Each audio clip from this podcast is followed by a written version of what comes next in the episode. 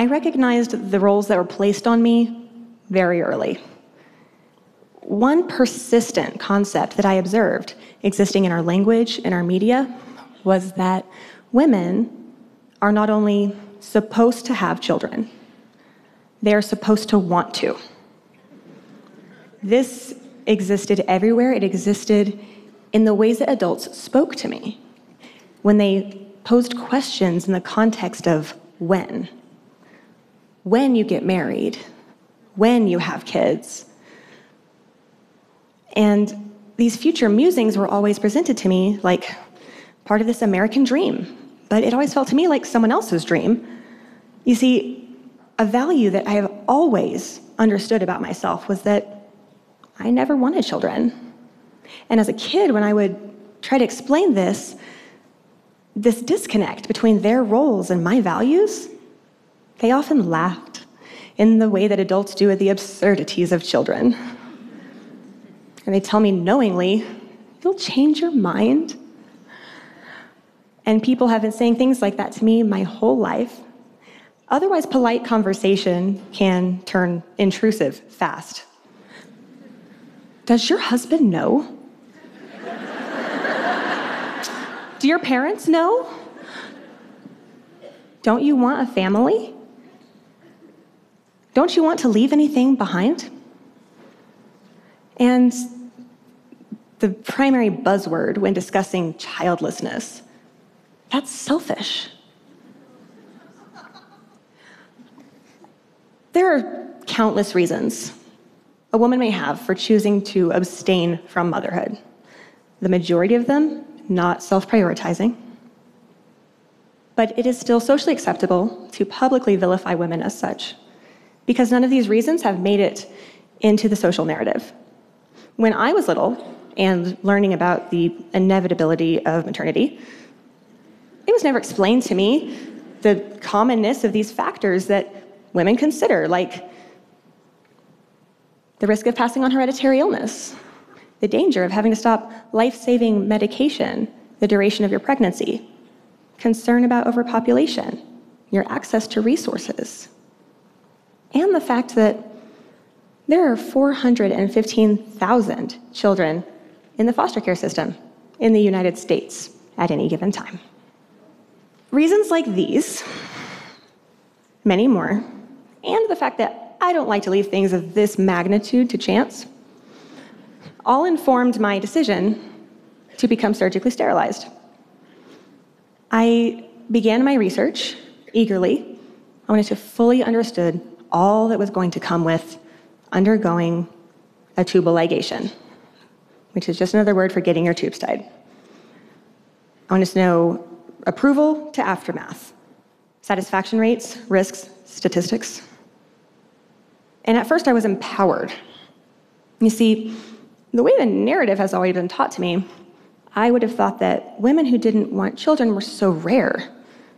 And then I learned one in five American women won't be having a biological child. Some by choice, some by chance. But uh, I was not alone. But the more I read, the more disheartened I became. I read women's stories trying desperately to get this procedure I learned how common it was for women to exhaust their finances, appealing to dozens of OBGYNs over many years, only to be turned down so many times, often with such blatant disrespect, that they just gave up. Women reported that medical practitioners were often condescending and dismissive of their motivations being told things like, come back when you're married with a child. But women who did have children, who went to go get this procedure, were told they were too young, or they didn't have enough children, which is very interesting because the legal requirements in my state for getting this kind of surgery were be at least 21 years old, pure of sound mind, acting of your own accord, and have a 30 day waiting period. And I was perplexed that I could meet all of these legal requirements and still have to face a battle in the exam room for my bodily autonomy. And it was daunting, but I was determined. I remember I dressed so professionally to that first appointment. I sat up straight, I spoke clearly. I wanted to give that doctor every piece of evidence that I was not the date of birth in that file. I made sure to mention things like I just got my bachelor's degree and I'm applying to these doctoral programs. I'm going to study these things. And my long term partner has this kind of business, and I've done research on this for months. I understand everything about it, all the risks. Because I needed the doctor to know that this was not a whim, not reactionary, not your 20 something looking to go out and party without fear of getting knocked up. but this supported something integral to who I was. And I understand informed consent, so I fully expected to be re educated on how it all worked. But at one point, the information being given to me started to feel agended, interlaced with bias and inflated statistics. The questions began to feel interrogative. At first, they were asking me questions that seemed to understand my situation better, and then it seemed like they were asking questions to try to trip me up. I felt like I was on the witness stand being cross examined. The doctor asked me about my partner. How does he or she feel about all of this? Well, I've been with the same man for five years, and he fully supports any decision I make for my body. And he said, Well, what happens in the future? What happens when you change partners? What happens when that person wants children?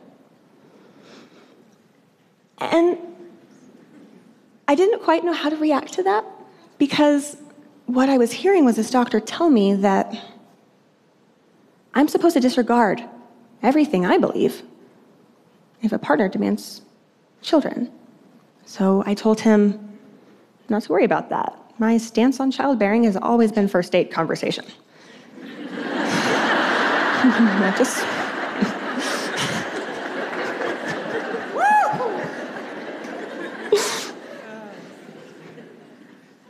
he then asks me to consider how in 20 years you could really come to regret this, as though I hadn't. I, um, I told him, okay, if I wake up one day and realize, you know, I wish I'd made a different decision back then. The truth is, I had only removed a single path to parenthood. I never needed biology to form family anyway.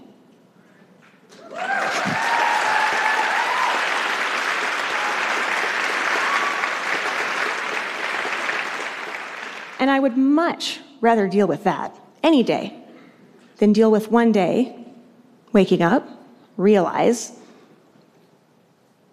I'd had a child that I didn't really want or was prepared to care for. Because one of these affects only me, the other affects a child, their development, their well being, and human beings are not to be gambled with. He then tells me why no one was going to approve this procedure. Certainly not he, because of a concept called medical paternalism, which allows, which allows him as my well-informed provider to make decisions for me based on his perception of my best interest, regardless of what I, as the patient, want or believe. He takes this opportunity to step out and discuss my case with my potential surgeon. And through the door, I hear him describe me as a little girl. I was so offended. I wanted to defend myself. I wanted to explicitly explain to each one of these providers how they were treating me, that it was belittling and sexist, and I didn't have to take it. But I did take it. I swallowed every sharp word in my throat, clenched my jaw, and instead answered each one of their condescending questions and statements. I had come here looking for objectivity and support, and instead I felt dismissed and silenced. And I hated myself for it. I hated it that I was letting people disrespect me repeatedly. But this was my one shot.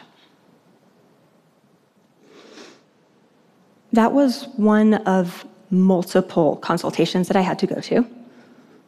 At one point, I had seen five or six medical professionals in the same hour. The door to the exam room felt more like the door to a clown car. There's my primary. There's his colleague, uh, the director. Okay. It felt like I was asking them to infect me with smallpox instead of, I don't know, obtain birth control. But I, I didn't waver, and I was persistent. And I eventually convinced one of them to allow the procedure. And even as I am in the room signing the consent forms and getting the hormone shots and tying up loose ends, my doctor is shaking his head in disapproval you'll change your mind. I uh, never really, I never really understood how strongly this society clings to this role until I went through this. I experienced firsthand, repeatedly, um, how people, be it medical providers, colleagues, strangers, we're completely, we're literally unable to separate me being a woman from me being a mother. And I've always believed that having children was an extension of womanhood, not the definition. I believe that a woman's value should never be determined by whether or not she has a child, because that strips her of her entire identity as an adult unto herself. Women have this amazing ability to create life. But when we say that that is her purpose, that says that her entire existence is a means to an end.